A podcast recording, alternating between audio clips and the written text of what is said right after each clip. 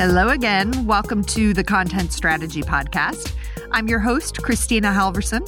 This podcast is brought to you by ContentStrategy.com and Brain Traffic, a content strategy consultancy. Find out more about Brain Traffic at braintraffic.com.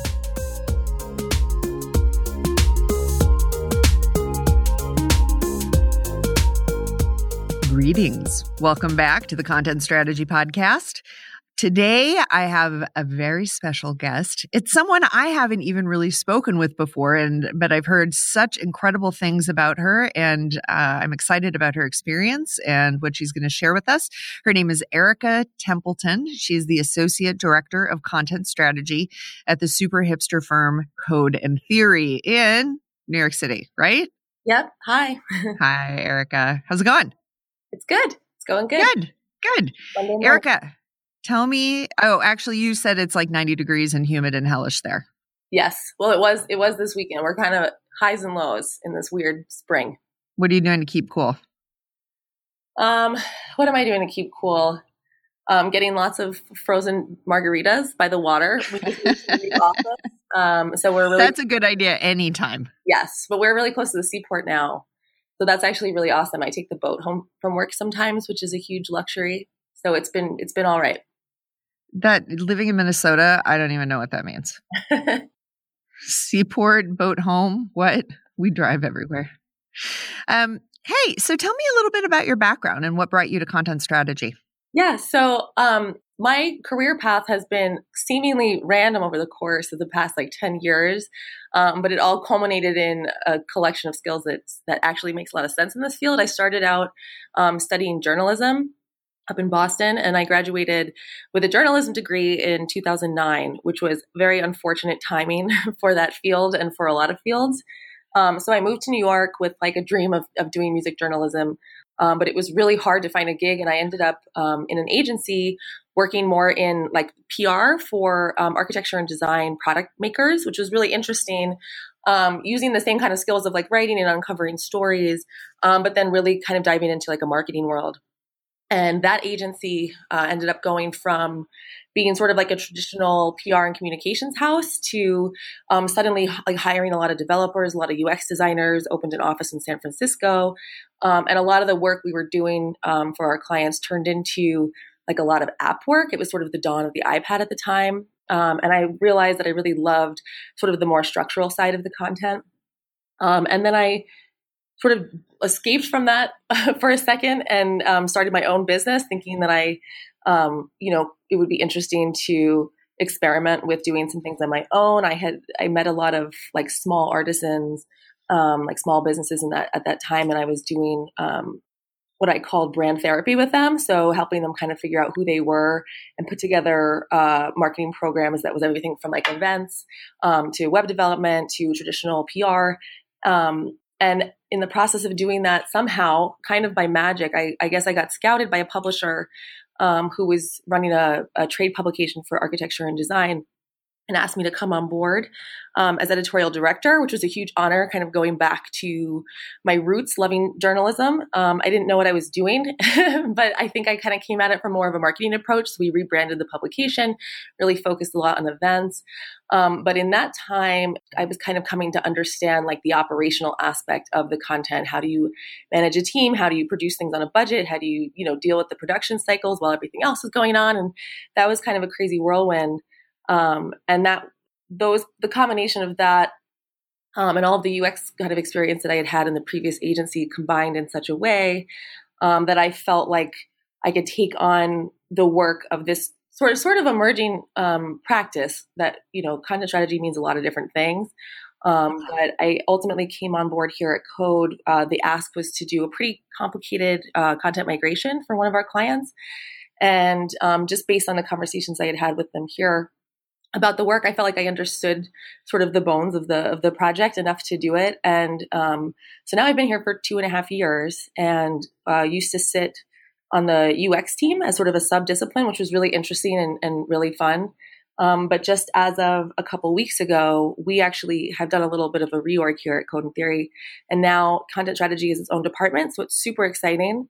Um, and now we're really going through a process of defining what that discipline means now that it's sort of left the UX nest and is on its own. Um, and so that's really exciting.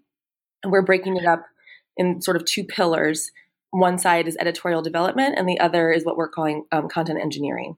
So that's been really cool. That is really exciting. Yeah. That is that is very similar to how we've started talking about content strategy where we're talking about content design and then systems design and content engineering sits on the systems design side and editorial sits on the content design side. So it's really mm-hmm. been fascinating to see how things are sort of settling into shared definitions without people necessarily feeling the need to come together and being like, what is content strategy? Let us define it once and for all. Yeah, yeah. I mean, that's like an impossible task, I think, because even if you internally feel like you really have it figured out and everyone on the team knows what their what their role is, that evolves drastically depending on the project and the client. So we have to kind of adapt with the language of, of our clients as well and be able to meet them where they are um, and still have a good sense of who we are and what we're what we're really trying to accomplish. So from a functional perspective, tell me about what your role involves kind of day to day these days. So these days, um, I'm doing, I'm actually going through like a lot of research lately. Um, so some of the client work that we have is actually really complicated on the financial side, um, like the financial industry. And so it's like diving through layers and layers of like SEC law, basically, and like really understand. Delightful. So fun. Yeah. It's so, yeah. I mean, what happens when you work in that industry is you're dealing with such um, monolithic old giant like mainframe kind of systems, information systems that are so locked down, so secure, so heavily regulated that you know our job is not going to be to change all of that because that that's uh, just so massive, um, and that's like a like a 20 year view, you know, at the end of the day. So what we're trying to do a lot is just understand where the boundaries of all those information systems are and how we can build almost around them or connect with them while um, creating new things that are more adaptable. So in order to do that, we kind of have to know like the rules of the playground first. Um, so it's it's not the most exciting reading, but I am a giant nerd about it. So that's what I do a lot. What are what are some of the outputs that we'll see from your not that we'll see, but that your client will see from your research? Yeah, so a lot of stuff that um, that we kind of provide them is it's almost like reorienting the way that they think about um, like the classification of their informational value. I mean, that's like a phrase that I think comes up a lot that we are trying to really drive home that we're doing is really taking many, many steps back from like the project of the day and the output that they actually want in like a short term looking at like a product launch say six months from now what are we going to get? And the conversations that we're really having is like you know we could do something there. We could organize you around like a new platform or a new touch point. But what we really want to be doing meanwhile is actually stepping all the way back getting to like the bones of your ecosystem and seeing what structurally we have to work with and then coming up with almost like a prototype um, almost like a like a prototype schedule saying, look, we're going to start here with this project. We'll update in this way. Then let's see how it worked. Can we do it better next time? Let's move on to the next. But when you talk about um, clients that are, you know, gigantic enterprises with thousands of touch points and, and hundreds of thousands of employees and, and decades of information that they've stored, there's not, it's not an approach that's going to suddenly like solve all of that. So it's very much actually working with our clients to say, here is the appropriate scope of a test that we will actually you know run. You will get a finished product in the end that uses the thinking behind that test and if it works we can do it again. And slowly kind of move ourselves through an ecosystem and and in the process hopefully identifying um, places that we don't even have to bother looking. I think that that's actually something that has become more and more important. Is it's not just knowing what to do with what you've got. It's like knowing that what you're you've got even matters first before you spend all your time with it tell me about how if you if you are helping them kind of create this roadmap you know to to analyze and then continually sort of evolve the maturity of their content ecosystem is there anything that you do to create sort of a vision for an endpoint in terms of what the organization will look like when it's kind of reached quote content maturity? Is it do they come to you with that? Tell me a little bit about that. Yeah totally. So i mean something that i think is really important um, here and the way that we operate at, at code is that you know technically i think that content strategy could sit almost in any of our other like more mature departments. It was in ux but depending on the phase of a project and the ask like we are really working within all of the departments that we have here. So at that kind of a phase like the real vision and the road mapping um, that is working uh, super tightly with our creative strategists. And so it's it's like a it's definitely like a product roadmap in many cases. That's usually the initial ask that we get. And so it's kind of locking down strategic pillars for that product, but really in the process, it's it's a, it's about the business. It's about the company as a whole and how that product is going to support bigger um, agendas. Um, and so we would, you know, we'll come in on the early phase where we're really defining what that vision is, call it like the North Star of all the work that we do going forward. Um, and then from that, be able to actually go very tactically, you know, we'll, we'll break off pieces of that project and, and, and then be working very closely with the client to, for them to actually tell us um, what what like physical you know for lack of a better term since it's obviously digital but what what spaces um, what repositories of information and content we should really focus on with them to extract value out of those areas and place them into this new roadmap and give some something tangible that we can test with as we build so one of the things that you mentioned is that uh, you know, as you're sort of building out that roadmap, that something that's really important is making decisions about what you're not going to do. What are some constraints that sort of raise, you know, if you want to call them red flags or or that are that operate to uh, sort of help focus your activities? What do those constraints look like? Yeah, so it's it's a great question. That's it's very very like business dependent. So again, like working, we'll work very closely with our clients to say like, what do you what do you want to accomplish here, um, and and where really is the value. A lot of times it's just a question of um, I, I always think like it's a it's an analytical process, but it but it's actually very emotional for the people involved. It's like kind of like going through episodes of Hoarders. A lot of time, I I personally totally. I am a digital hoarder myself, and so I totally understand it. And it's like you know you, you have all this stuff, and it feels very um, easy to just let it sit because it's it's not taking up space that you can see every day, but it's just really clogging the arteries of your system. And so, you know, if we can get people to identify, for example, date is super important. Like if you have content that's been sitting around since 1998 and you can see that only 10 people have accessed that information since, you know, 2005 say, like maybe okay maybe we could let it sit there but we're not going to use that as the basis of like a new classification system or any kind of a new model um, that would tell us what's really of value. Like they're like you know kind of figuring out ways where you can hang on to the past but we really want to drill down to what is going to be the most purpose the most purposeful content in your system. So you know things that we can see user behavior around that we can see that people want to access that that people are repeatedly going to it um, that's super important um, on the back end to say like are you and your teams actually retrieving this stuff? Do you actually use it yourselves? Um, and you know then saying like where where do you want to make the most impact first? Um, a lot of times we will be brought in when there's like a brand uh, redesign or kind of you know some kind of a, a shift in how the message needs to be communicated. And so then it's very easy to say, let's get a, a, representative inventory of content that you have that you expect to be displayed across this, this channel or on this touch point.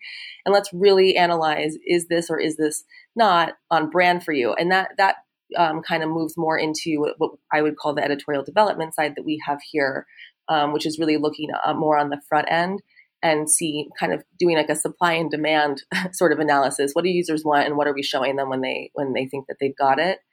Um, that's really important. And and on the back end, it's sort of um, where does your clean and organized data live? What can we actually see? We don't want to we don't want to spin our wheels trying to get to the bottom of some kind of a neglected um, database we we want to be able to actually extract value and like know that what we're seeing is true and reflective of what you've got. And and that's very much we we need to rely on our clients to provide us with that. So i think that part of the big challenge um, in this work is that we we really need to identify very quickly the right stakeholders who who understand kind of where we're coming from in this and are are willing to help us get access to things. I think that that's probably one of the biggest hurdles that we face is even being able to see what's there.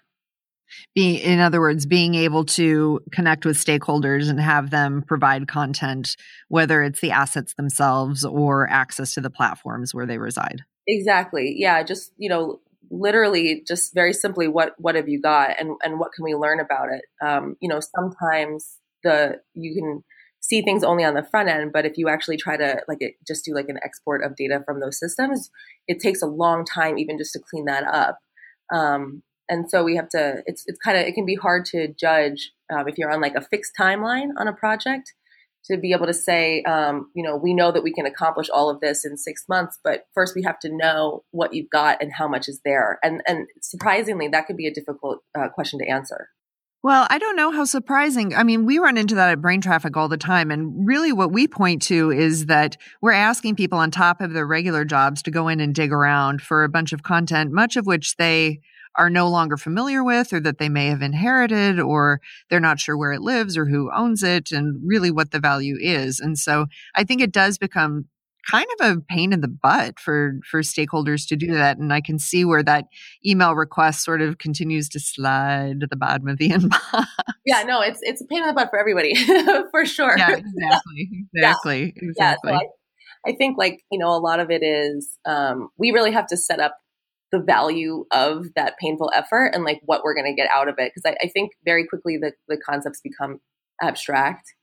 Um, For sure. Like why are we going to go about it this way? Um, and so again, like just finding those right the right stakeholders who have at least a little bit of hands-on knowledge of what's what's out there, um, who can kind of steer us in the right direction, um, is is really critical to the success of the project.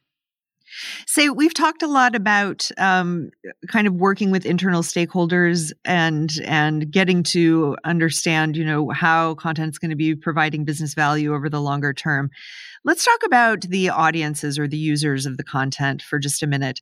Um, another another gap I often see when we go to work with clients is is uh, known audience needs and preferences. They're oftentimes working with a lot of assumptions or with really loosely created user personas that are a lot about like this soccer mom likes to buy Gatorade for her son's team and really cares about health or whatever. Yep. D- tell me a little bit about how you all go about getting to know users and understanding user value or, or, value of the content to the users within within the project framework yeah so i should say first and foremost that um, many of us here i am glad to say have been on a kind of death to the persona crusade which has been really great like the like the two specific persona where it's like Amy is 31 and she's busy with her two kids and has to drive them to soccer practice and then goes home. That, it always comes back to the soccer mom persona every time. I know. And so, you know, we're we're trying really hard to uh, get away from relying on that so heavily, understanding that that's a tool only up until a point. Sometimes it's really nice when you're like visualizing uh, like a customer journey and you want it to feel real. And so you actually kind of create this singular human and walk them through an experience. But being very careful not to confuse that for how we actually understand users. So the perspective that we kind of come at it with um, is one of user mindset as opposed to like user type.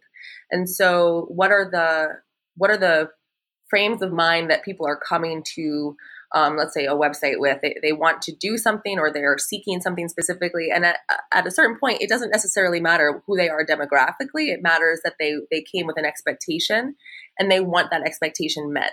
And those those lines can span across uh, you know any kind of user segmentation. So it's helpful to come at it um, from from that perspective. And in that way um, it can sort of be a little bit of like a like a jobs to be done perspective as well. Um, I don't personally have a huge amount of familiarity with that methodology, but I know that there are plenty of people here who do and and like to kind of come at it from that approach.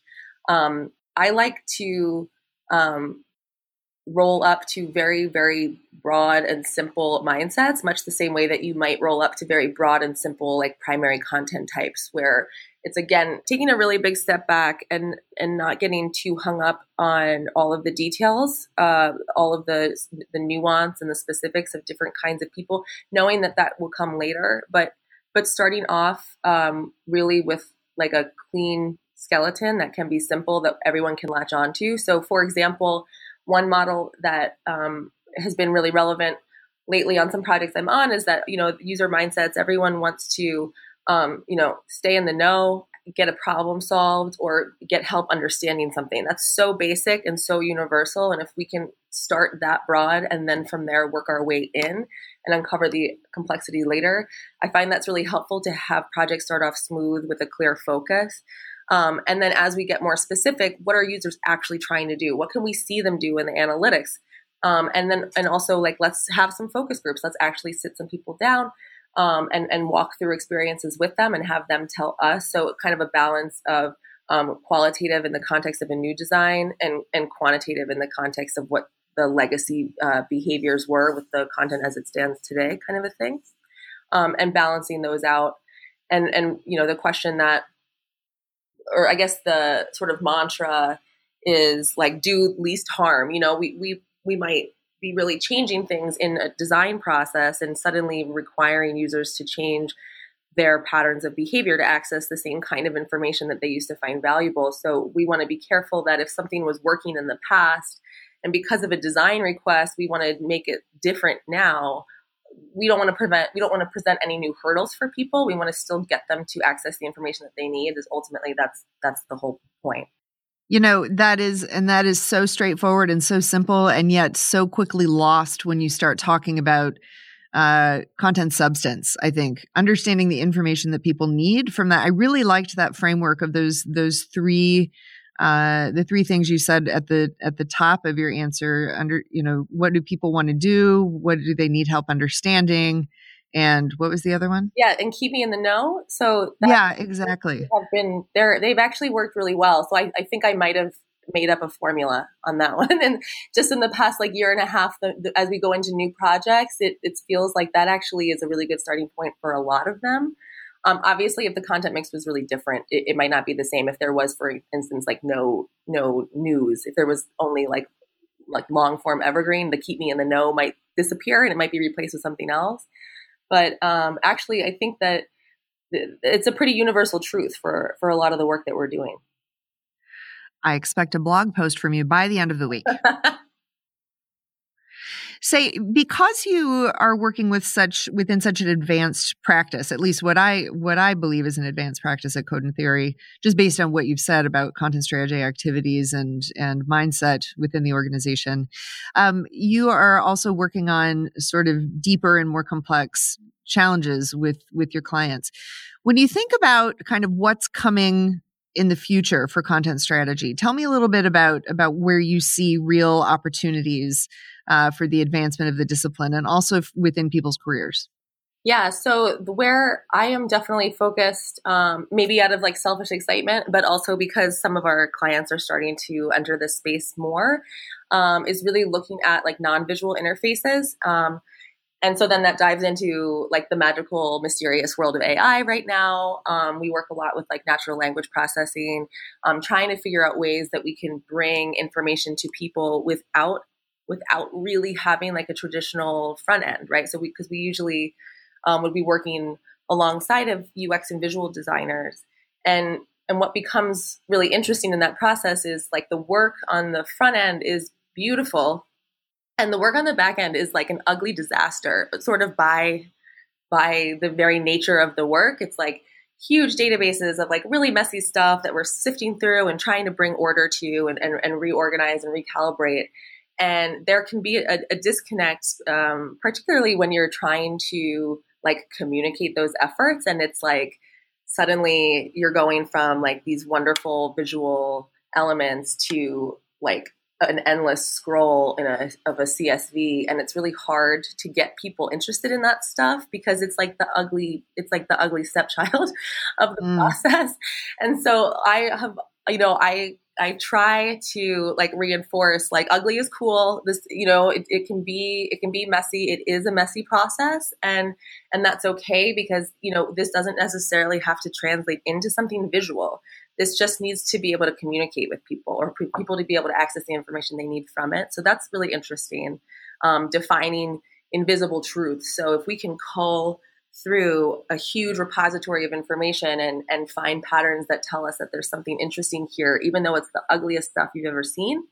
um, how can we actually extract that information and and simplify it down um, and and give people access to it where they don't even ever have to look at the tangle, um, but you know it can still exist. If that makes sense, I, I think sometimes when you work on visual interfaces, you can oversimplify for aesthetic reasons and in the process lose some of the necessary information.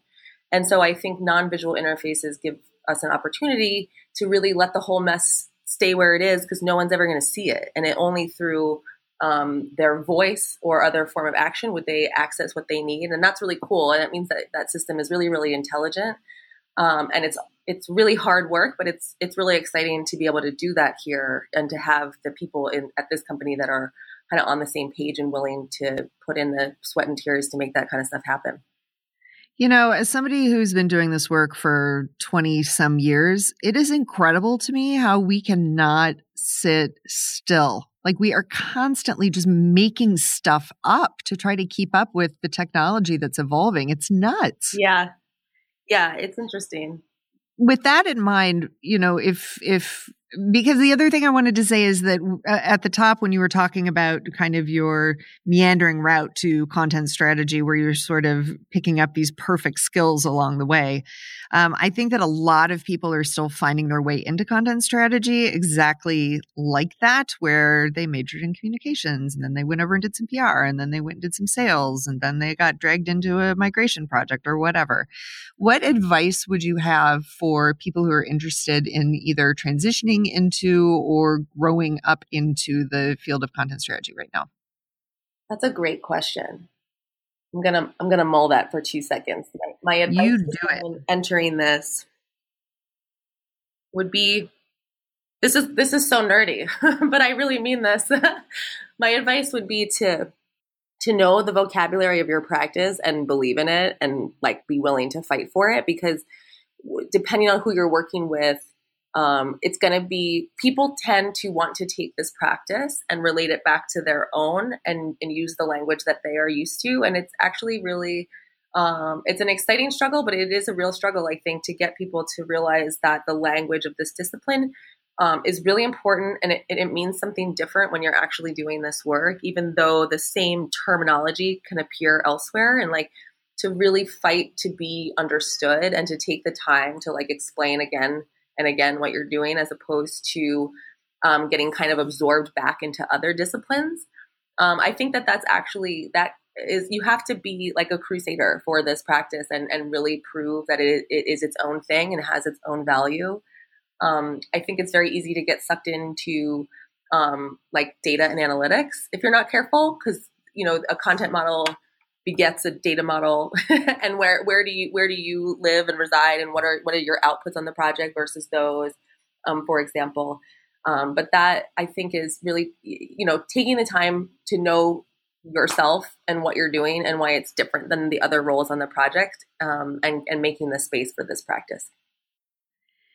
Erika you are a delight.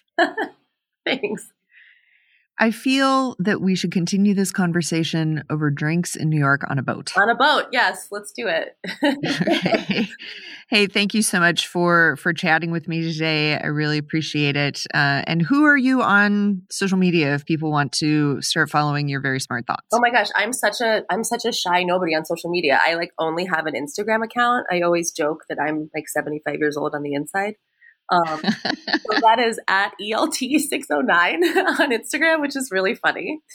Um, well, I, I, for the for the good of the practice, I encourage you to start doing more writing and sharing your thoughts and and your expertise because uh, I'm just really excited about about the thoughts that you've shared and where you're helping the practice to go. So, thanks so much for your time, Erika. Thanks so much.